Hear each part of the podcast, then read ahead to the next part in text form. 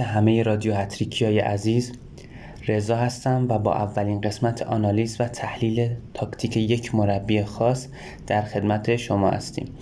برای قسمت اول از آتالانتای جان پیرو گاسپرینی شروع کردیم و می‌خوایم توی این قسمت تاکتیک دفاعی، تاکتیک تهاجمی، سیستم مورد استفاده و تفکرات آقای گاسپرینی رو با همدیگه بررسی کنیم. حالا اینکه چرا اصلا از آتالانتا و آقای گاسپرینی شروع کردیم و از تیم ها و مربی های مشهورتری شروع نکردیم خودش یه دلیلی داره که آخر اپیزود من به شما میگم. بریم که شروع کنیم قسمت اول.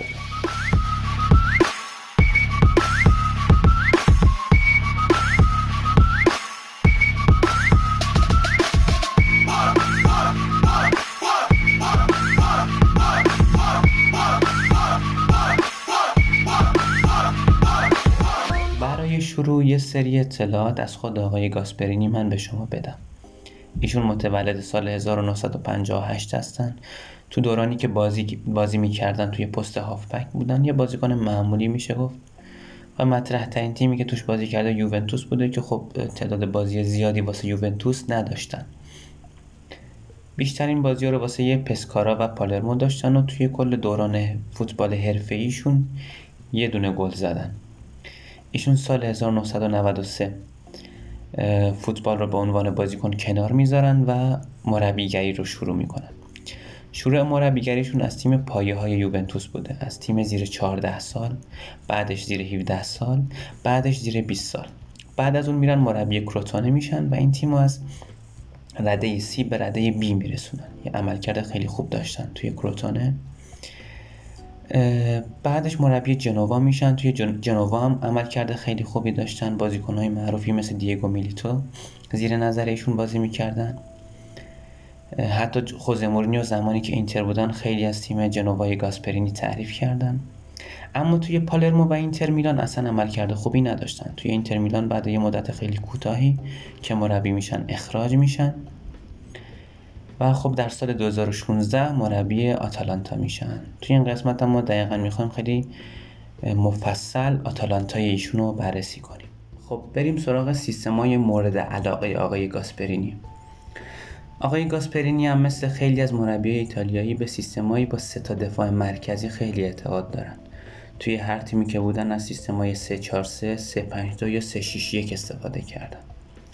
توی آتالانتا بیشتر از سیستم 352 یا دقیقتر 3412 استفاده کردن. توی البته توی خیلی از بازی هم 343 استفاده کردن.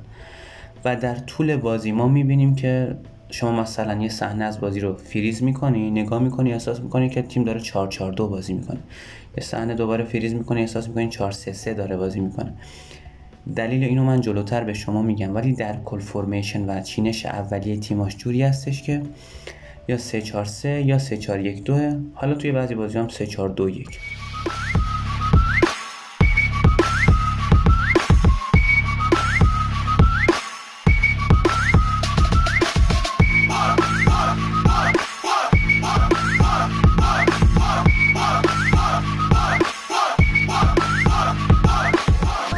تهاجمی تیم آقای گاسپرینی مبتنی بر positional rotation ه.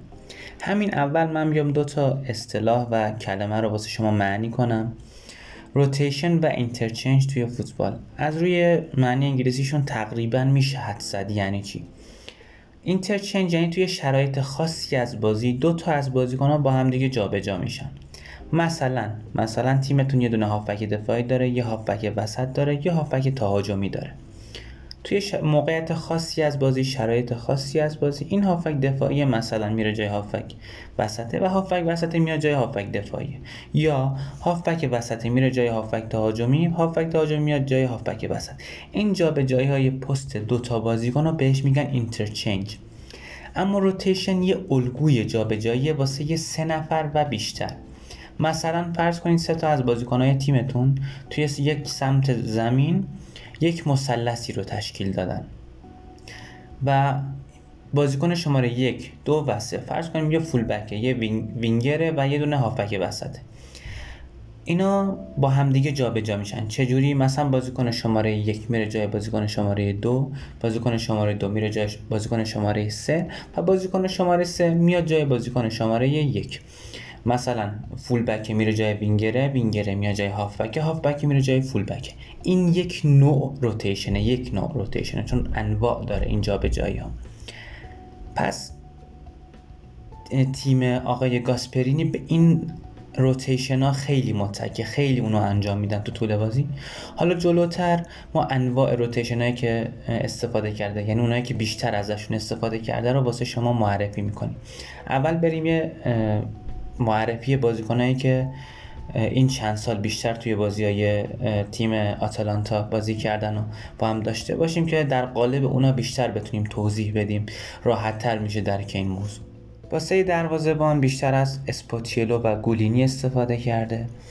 برای اون سه تا دفاع مرکزی از بین تولوی، پالومینو، جیمشیتی و رومرو بیشتر نفرات مد نظرش رو انتخاب کرده. wing back چپ اغلب رابین گوزنس بوده و wing back راست هانس هاتبوئر. توی خط هافبک هم از فرولر، دی رون، مالینوفسکی، پسینا و پسالیچ بیشتر توی این چند فصل استفاده کرده. قبلتر گفتیم که 3 4 1 2 بیشتر تو آتالانتا استفاده کرد. اون شماره دهی که میگیم 3 4 1 2 شماره ده. تو اون چند فصل بیشتر پاپو گومز بود که متاسفانه پارسال با آقای گاسپرینی اختلاف پیدا کرد و رفت سویا. ولی خب خیلی مهره کلیدی بود. هرچند که وقتی هم رفت بازم آتالانتا تونست مهرهای دیگه رو جایگزین کنه. مثل پاسالیچ یا مالینوفسکی و نتایج خوبی بگیره. ولی خب خیلی کلیدی بود. پاپا گومز جلوتر میگیم نقششو. برای خط حمله بیشتر زاپاتا و ایلیچیچو استفاده می‌کرد که بعد از اون قضیه که همسر آقای ایلیچیچ به وجود آورد. ایلیچیچ کلا روحیش داغون شد و افت کرد و بیشتر از زاپاتا و موریل استفاده کرد واسه خط حمله. خب حالا که با ترکیب و بازیکنهای آتالانتا بیشتر آشنا شدیم دوباره برگردیم سر همون قضیه تاکتیک های تیم. گفتیم که از جابجایی و روتیشن خیلی زیاد استفاده می‌کنه. در کل علاقه زیادی به اوورلود ایجاد کردن داره مخصوصا در طرفین و مخصوصا سمت چپ. لوزی های چهار نفره اون الگوهای لوزی چهار نفره هم خیلی می‌بینیم توی تیم آتالانتا که دو تا هدف دارن. یک توپ انداختن پشت مدافع مدافع های حریف توی فضای خالی. دو ایجاد موقعیت شوت زنی. این لوزیا رو چجوری شکل میدن؟ متاسفانه این یکم تو پادکست و به صورت voice سخته اینو توضیح دادن و بهتر تصاویرش رو ببینید. حالا توی کانالمون و تو page اینستا بعدا بیشتر اینا رو می‌ذاریم. تصاویرشون رو که بهتر متوجه بشید. ولی شما همون 3 4 1 2 رو در نظر بگیرید. تو هر سمت زمین می‌تونن یک لوزی شکل بدن. چجوری؟ مثلا سمت راست زمین توسط هات بوئر یکی از مدافعین مرکزی فرولر و زاپاتا. سمت چپ زمین با کمک رابین گازنس یکی دیگه از مدافعین مرکزی درون و ایلیچیچ. خب یعنی این دوتا لوزیه رو اینا شکل میدن که حالا از هر سمتی که خواستن حمله کنن این بازیکن ها با جا به جایاشون با اون روتیشن هاشون یه فضای خالی گیر میارن سریع نفوذ می‌کنن تو اون فضا. قبلتر گفتیم که شما وقتی تصاویر رو فریز کنید مثلا از بازی آتالانتا یه لحظه شاید احساس کنید که ترکیب 4 3 3 4 4 2 این به دلیل همون روتیشن ها و جابجایی بازیکن است. یعنی بازیکن هم سر جای خودشون خیلی نمیمونن. شما یا می‌بینی که مثلا تولوی جلوی رئال مادرید این کارو خیلی انجام داد. دفاع وسط بود. یهو می‌رفت توی محوطه حریف. نفوذ می‌کرد تا محوطه حریف. پس بازیکن اینجوری نیست که بگی حتما تا آخر سر جای خودشون هستن. حتی مدافعین وسط هم تا نوک تا نوک حمله و محوطه حریف نفوذ می‌کنن پس این چیزا غیر طبیعی نیست تو آتالانتای گاسپرینی. ممکنه اصلا چهار تا بازیکن لوزی شکل بدن یهو یک عنصر پنجم بیاد و توی فضای خالی قرار بگیره و کلا برنامه های حریف رو خرابش کنه. این روتیشن ها باعث میشه چی؟ مارکرهای حریف یا کسایی که بازیکن های حریف که میان یارگیری نفر به نفر انجام میدن گیج میشن. اینا توی یک لحظه ممکنه تمرکزشون رو از دست بدن یک فضایی خالی کنن. هدف آتالانتا گاسپرینی همینه. هدف آقای گاسپرینی همینه که توسط این روتیشن ها حریف رو گیج کنه و فضای خالی به وجود بیاره. ما با این جابجایی حتی مثلا ترکیب متفاوتی می‌تونیم ببینیم. مثلا 3 2 5 و 3 2 2 1 4 3 3 4 4 2 یعنی هر چیزی ممکنه شما در طول بازی ببینید. اینو بازم من تاکید می‌کنم به خاطر همین روتیشن ها و جابجایی هاست. خب راجع به بیلداپ تیم آقای گاسپرینی صحبت کنیم. موقع بیلداپ بیشتر حالت 3 2 2 1 به خودشون می‌گیرن. سه تا دفاع وسط که خب عقبترن. دو تا هافبک وسط درون و فرولر بیشتر. دو تا وینگ بک هاتبوئر و رابین گازنز مهاجمین یکیشون میاد عقبتر. معمولا ایلیچیچ با حالا اون موقع پاپو گومز بود. بعدا حالا یا مالینوفسکی یا پاشالیچ یا هر کدوم دیگه از بازی کنن. و اون تک مهاجمم دوان زاپاتا. هدفشون چیه؟ هدفشون اینه که پاسای کوتاه به هم دیگه بدن سریع. و کوتاه که حریف پرس کنه. و اینا فضای خالی ببینن و سریع نفوذ کنن تو اون فضا. پس با این پاسای کوتاه کاری می‌کنن حریف پرس بکنه و فضای خالی ایجاد بشه. توی بیلداپ هم بیشتر دوست دارن توپو به کناره ها ببرن. قبلتر گفتیم که اوورلود و برتری عددی ایجاد کنن تو کناره ها موقعی که توپ میره توی فاینال ثرد یا یک سوم حریف آتالانتا فرمیشن 3 2 3 2 به خودش می‌گیره. یا همون می‌تونیم بگیم WM که آقای راپان اونو ابداع کرد که بعدا راجبش صحبت می‌کنیم. همچنین آتالانتا خیلی دوست داره که از half-space ها استفاده کنه.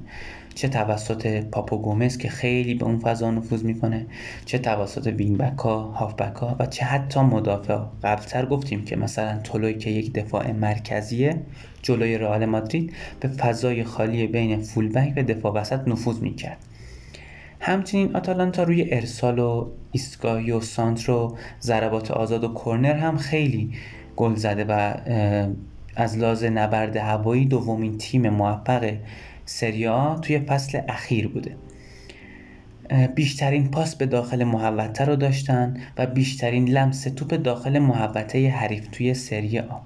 همچنین بیشترین ایجاد موقعیت گل و بیشترین شوت در لیگ. یعنی این آمارا نشون میده که چقدر تیمشون تهاجمیه.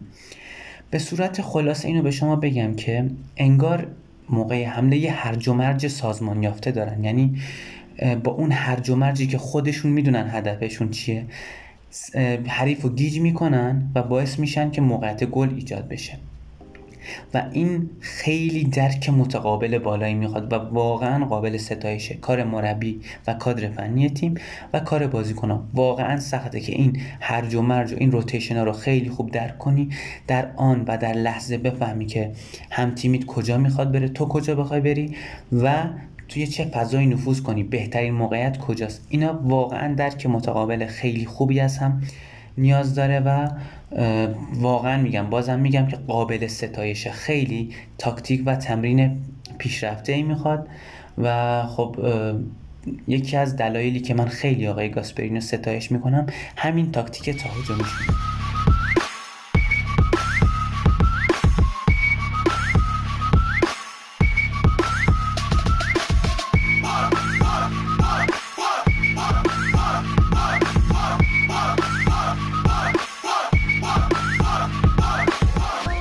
بریم سراغ تاکتیک دفاعی تیم آتالانتا. man-oriented press یا پرس نفر به نفر که به صورت aggressive اونو اجرا می‌کنه. یعنی چی؟ یعنی فرض کنید حریف داره بازی رو شروع می‌کنه می‌خواد از عقب build-up رو شروع کنه و بازی سازی کنه. توپ دست یکی از مدافعین وسطه. سریع یکی از مهاجمای آتالانتا میره اونو پرس می‌کنه. بقیه بازیکنهای آتالانتا میان گزینه های پاس حریف رو مارک می‌کنن و پرس می‌کنن تا راحت نتونه پاس بده. مجبور میشه یا زیر توپ بزنه یا بده به دروازه‌بان اون زیر توپ بزنه. در هر صورت توپ در اختیار آتالانتا قرار می‌گیره. اگه اونو اشتباه اجرا کنه حریف. تمرکز آتالانتا بیشتر روی وسط اول پرسشون. یعنی اول میان پرس مید بلاک رو از وسط اجرا می‌کنن. بعد حریف مجبور میشه توپو به کناره ها ببره. اگه زیر توپ نزنه به کناره ها می‌بره. وقتی توپ به کناره ها رفت سریع چند تا از بازیکنهای آتالانتا معمولا یا وینگ بک با مثلا هافبک و مهاجم یا های دیگه میرن سری طرف اینو پرس می‌کنن تا توپو از حریف بگیرن. یکی از تله های جالبی که مثلا تله پرس اینه که مثلا شما یه کاری بکنی که حریف به اون منطقه که می‌خوای بیاد بعد بری پرس رو اجرا کنی یکی از تله های پرس آتالانتا اینه که خودشون از وسط و خالی می‌ذارن که یک کم بازیکناشون جلو بیان بازیکنهای حریف بعد سری میرن پرس می‌کنن که توپو بگیرن ازشون. این یکی از تله های پرس آتالانتاست. مثلا راجع به تله پرس بلژیک توی کانال صحبت کردیم که جلوی تیمای ضعیف چه تله پرسی داره. اونم خواستید می‌تونید برید ببینید. سیستم دفاعی آتالانتا موقع دفاع 5 2 1 2 یعنی همون 3 4 1 2 که گفتیم به 5 2 1 2 تبدیل میشه. اون دوتا wing-back میان عقب دوتا هافبک وسط فرولر و درون معمولا جلوی مدافعا هستن. پاپو گومز یک خط جلوتر و دوتا مهاجم هم جلوتر از پاپو گومز هستن. یا پنچار هم زیاد دیدیم. این بستگی به فرم حمله قبل اینکه حریف توپو بگیره داره یا به مثلا قوی یا ضعیف بودن حریف تاکتیک حریف و اینا. حریف های آتالانتا باید خیلی هوشیار باشن. چرا که کانتر پرسا کانتر پرس های آتالانتا خیلی خوب و در حد می‌تونیم بگیم بایرن فلیکه. خیلی سریع اوورلود کویک اوورلود یا برتری عددی سریع ایجاد می‌کنن. و ضد حمله انفجاری می‌زنن و خطرساز میشن. پس حریفای آتالانتا باید مواظب باشن که توپو اگه از دست بدن خیلی واسهشون خطرناک میشه. از معایب تاکتیک آتالانتا اینه که اولا فضای زیادی و پشت مدافع آتالانتا می‌بینیم. یعنی فضای خالی زیادی است. و اگه پرساشون بشکنه می‌تونه خطرناک باشه. یعنی تیمای قوی به راحتی می‌تونن این پرس آتالانتا رو بشکنن. و فضای خیلی زیادی در اختیار داشته باشن واسه حمله. همچنین فضای شوت‌زنی زیادی پشت محوطه به حریفاشون میدن. حالا بریم اون بازی های مهمی که آتالانتا تو Champions League باخته رو تحلیل کنیم و از اون طریق به صورت خیلی clinical و فنی می‌تونیم بفهمیم که مشکل آتالانتا چی هستش؟ خب بیایم نقطه ضعف آتالانتا رو از طریق سه تا از بازی Champions League شون بررسی کنیم. یکیش بازی جلوی رئال امسالشون بود. امسال یعنی فصلی که گذشت. که بد بازی شروع نکردن ولی اسیر اشتباهات فردی و وینیسیوس جونیور شدن. شاید تعجب کنید ولی وینیسیوس اون بازی واقعا خوب بازی کرد. هرچند که بازیکنیه که از لحاظ finishing و تصمیم گیری بعضی وقتا واقعا عجیب و غریب میشه وینیسیوس ولی بازیکنیه که خیلی خوب دریبل می‌زنه و خیلی سرعت خوبی داره. همچین بازیکنهایی می‌تونن واسه آتالانتا دردسرساز باشن توی اون بازی هم وینیسیوس خیلی بالا و کنار بازی می‌کرد. گوشه وای میساد. منتظر میموند بازیکنهای خودشون توپو بگیرن بهش پاس بدن بعد سریع ضد حمله انفجاری می‌زد. گفتیم که آتالانتا حمله می‌کنه همه بازیکناش تقریبا جلو میرن. حتی مدافعاش هم نفوذ می‌کنن. توی همون بازی مثلا تولوی که جلو میرن فضای خالی زیادی ایجاد می‌شد. وینیسیوس از همین فضاها استفاده می‌کرد و چند بار موقعیت خطرناک به وجود آورد. یه دونه یکی از موقعیتاش هم فکر کنم دو نفر رو دریب زد توی شیش قدم توپ زد بیرون. یه دونه خطای پشت محوطه خیلی خوبی گرفت که فکر کنم اخراج کردن بازیکن آتالانتا رو اگه اشتباه نکرده باشم.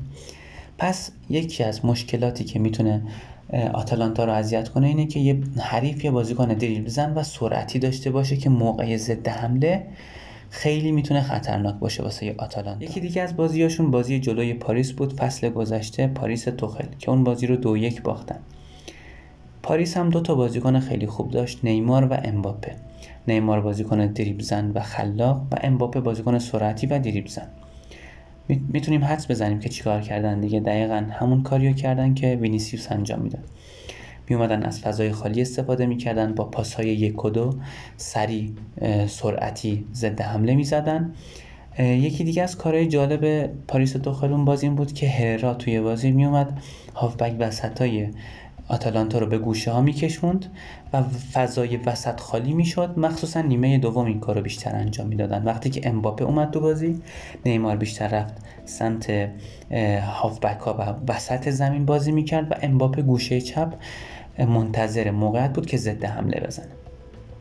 حتی آقای گاسپرینی تو بازی یادمه سعی کرد که یکی از مدافعاش سویپر کنه. نمی‌دونم دقیقا کی بود مدافع. سعی کرد مدافع سویپر کنه که مشکلات حل کنه که هیچی مشکلات حل نشد چون سویپر سرعتش از امباپه کمتر بود. مشکلات هم بیشتر شد. یعنی دیگه حتی آفساید هم نمی‌تونستن آفساید گیری هم نمی‌تونستن انجام بدن و خیلی راحت امباپه حمله می‌کرد.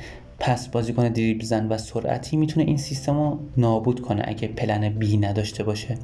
تیم آتالانتا گاسپرینی یکی دیگه از بازیهایی که واقعا تو بازی دیگه آتالانتا نابود شد بازی پنچیچ جلوی لیورپول بود. همین فصلی که گذشت بازی گروهی بود که جوتا بود که اونا رو آتالانتا رو نابود کرد واقعا. یعنی جدا از اون هتریکی که داشت انقدر اذیت کرد مدافعای آتالانتا رو. یه چیز بی سابقه بوده فکر کنم واسه تیم آقای گاسپرینی. توی اون بازی هم حرکات زیاد مانه جوتا و فولبک های لیورپول مخصوصا رابرتسون باعث شد که این پرس تیم. تیم آتالانتا دچار اختلال بشه و فضای خالی زیادی به وجود بیاد توی بیشتر دقایق بازی واسه لیورپول مثلا جوتا خیلی میومد عقب که مدافع وسط آتالانتا رو با خودش بکشه و فضای خالی ایجاد بشه یا نه اصلا خودش تو فضای خالی و فضای پشت مدافع خیلی فرارهای زیادی داشت یک دوهای زیادی با مانع انجام می‌دادن و پاسای سریع لیورپول باعث می‌شد که کلا آتالانتا از لحاظ پرسینگ دچار اشکال بشه. این سه تا بازی بررسی کردیم و خب از طریق اینا فهمیدیم که تیمایی که مهاجمین و وینگرهای سرعتی دریبل زن و خلاق دارن می‌تونن آتالانتا رو راحت اذیت کنن و حتما آتالانتا باید یه پلن خیلی خوبی جلوی این تیما داشته باشه. یکی از مشکلات آتالانتا همین نداشتن یه دفاع وسط عالی و سرعتیه به نظر من که بتونه این حمله های سریع و ضد حمله های انفجاری حریف رو خونسا کنه. یکی مثل رافائل باران توی دوران اوجش مثلا خیلی می‌تونه به تیم مثلا آتالانتا کمک کنه.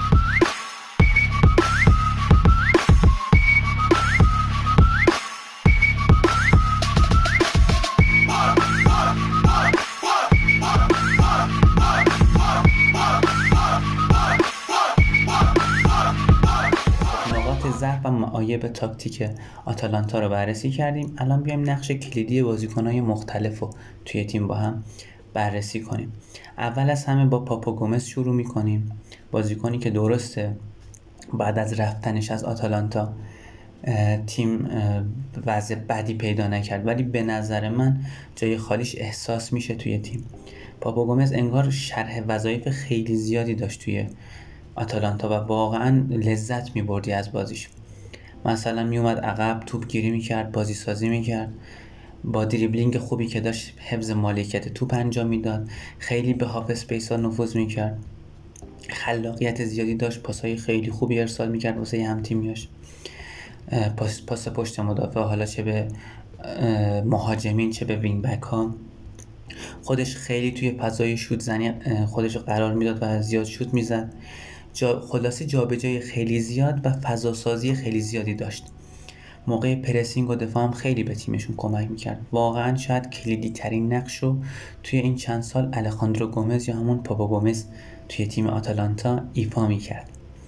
یکی دیگه از بازیکنهای این تیم که توی این چند فصل خیلی خوب بوده وان زاپاتا بوده. زاپاتا و موریل جفتشون بازیکنهای سرعتی گلزن. زاپاتا بازیکنیه که خیلی خوب در حال سرعت می‌تونه بدنش رو کنترل کنه و از قدرت بدنیش استفاده کنه و خیلی خوبم شوت می‌زنه. ایلیچیچ هم بازیکنی که حالا گفتیم قبل اون قضیه و افتش خیلی مفید بود. بازیکن قدرتی باهوش و موقعیت ساز خیلی باهوش ایلیچیچ و واقعا یه زمانی من هر بازی که بازی آتالانتا رو می‌دیدم از بازی ایلیچیچ لذت میبردم. موریل هم توی این چند وقتی که هم ایلیچیچ افت کرد هم گومز رفتش خیلی نقش مهمی داشت و خب گلای خیلی زیادی به ثمر رسون واسه آتالانتا. بک وسط های تیم که تو این چند فصل گفتیم بیشتر از درون و فرولر استفاده کرده. ولی خب از مالینوفسکی یا پاشالیچ و پسینا و بقیه بازیکن هم خب استفاده کرده توی شرایط خاصی. این هافبک هم قبلتر گفتیم درک خیلی خوبی دارن از حرکت فورواردا و wing-back ها همیشه باید درست حرکت کنن تا گزینه دریافت پاس باشن یا مثلا لوزی شکل بدن مثلث شکل بدن با بقیه بازیکنان همچنین نقش دیگه که این هافبک ها دارن پر کردن جای مدافع ها یا wing-back که نفوذ می‌کنن. پس هافبک هم خیلی باید آگاهی داشته باشن از حرکت بقیه بازیکن تا بتونن فضای خالی اونا رو پوشش بدن. و یا خودشون گزینه پاس پاسگیری باشن اصطلاحا. بریم سراغ wing-back ها wing-back هایی که واقعا اونام نقش کلیدی داشتن توی تیم. مخصوصا رابین گوزنس wing-back چپ آتالانتا که توی فصل گذشته 10 تا گل زد. فکر کنم سومین گلزن برتر تیمشون بعد زاپاتا و موریل بود اگه اشتباه نکنم. و تو یورو هم دیدیم که چقدر خوب بازی کرد. تو یورو در کل بازیکنای آتالانتا اگه اشتباه نکنم اکثرشون خوب بازی کردن. هم پاشالیچ هم درون هم فرولر هم گازنس هاتبور که مستون بود نتونست واسه هلند بازی کنه. هم پسینا هم مالینوفسکی. یعنی در کل بازیکنهای آتالانتا واقعا بد بازی نکردن توی یورو. تولوی هم موقعی که حالا ذخیره میومد تو واسه ایتالیا خوب بازی می‌کرد. wing-back هم به کانال های کناری خیلی نفوذ می‌کنن یا اصلا cut inside به تو می‌زنن و نقش مهاجم رو ایفا می‌کنن توی تاکتیک تیم. دفاع وسط های آتالانتا میشه گفت یه مقدار پاشنه آشیل این تیم حساب میشن. هرچند که دفاع وسط های بدی نیستن واقعا دفاع مرکزی های بدی نیستن. اما خب با این تاکتیکی که آتالانتا اجرا می‌کنه به نظر یه مدافع وسط های سرعتی تر و باهوشتری نیاز داره تیم. هرچند خب با بودجه که آتالانتا داره مثل مثلا پاریس سن اینا که نمی‌تونه خرید بکنه و خب ایتالیا هم خودتون می‌دونید که یه لیگیه که خیلی تیماشون راحت نمی‌تونن خرج کنن. شما همین اینتر میلان رو ببین امسال که با اون همه موفقیت بازم مجبور شد بازیکناشو بفروشه مثل اشرف حکیمی. و خیلی هم خرج نکنه در قبال اون فروشایی که داشته. ولی خب بازم میگم مدافع وسطاشون خیلی بدم نیستن. توی اون سیستم سه دفاع مرکزی دو تا دفاعی که کنار کنار هستن سمت راستی یا چپ موقع بیلداپ بیشتر به اون سمت خودشون متمایل میشن که قبلتر گفتیم واسه اون برتری عددیه رو ایجاد کنن تو اون سمت. یا به فضای خالی که مهاجما ایجاد کردن نفوذ می‌کنن. یا خودشون حتی تو موقعیت شوت زنی قرار می‌گیرن پشت محوطه. یا حتی گاهن وینگ بک میشن. یعنی مدافع وسط ها هم واقعا شرح وظایف زیادی دارن جدا از اون دفاع کردنی که باید انجام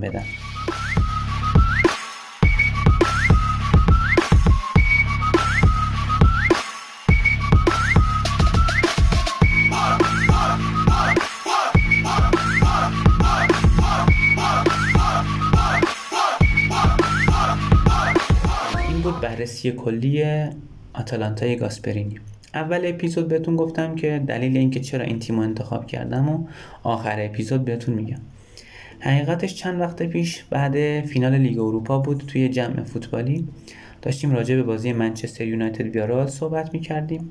من به یکی از دوستان گفتم که به نظر زمان رفتن سولشر از منچستر یونایتد رسیده. ایشون مخالفت می‌کردن که و گفتن که خب باید بیشتر بهش فرصت داده بشه. و من گفتم که با وجود نتایجی که گرفته و پیشرفت‌های خوبی که داشته اما انتظارات رو برآورده نکرده و حداقل می‌تونست یه جام ساده بگیره یه اتحادیه لیگ اروپایی چیزی. ولی دوستم مخالفت می‌کرد می‌گفت به اندازه کافی بازیکن نداشته. و من بهشون گفتم که به اندازه بازیکن داشته که بیاره رو ببره یا یه اتحادیه رو ببره یه جام حذفی رو تلاش کنه ببره یا حتی از باشاک شهیر و لایپزیگ نبازه. و بهش گفتم که منچستر یونایتد بیشتر بازیکن داره یا آتالانتا؟ و همونجا بود که این ایده تو ذهن من شکل گرفت از همین آتالانتا و از همین آقای گاسپرینی که یک جمع فوتبالی یک گروه فوتبالی مجازی بسازیم چه تو تلگرام چه تو اینستاگرام و چه پادکست که توش مباحث فوتبالی رو به صورت حرفه‌ای بررسی کنیم. دلیل اینکه من آتالانتای گاسپرینی رو انتخاب کردم همین موضوع بود. امیدوارم که خوشتون اومده باشه. اگه کم و کسری و اشکالی داشت داشتین اپیزود و انتقادی پیشنهادی هر چیزی که از خیلی خیلی خوشحال میشیم. اونا با ما در میون بذارید. نظرات خودتون رو راجع به این تیم به ما بگید. این باعث میشه که ما پیشرفت کنیم. هنوز اول کارمونه. اگه مشکلی هرچی هست باز هم میگم درخواست می‌کنم ازتون. که نظراتتون رو با ما در میون بذارید تا ما هم پیشرفت کنیم. این بود قسمت اول تحلیل یک مربی. امیدوارم که توی قسمت های بعدی هم با ما باشید. خدا نگهدار.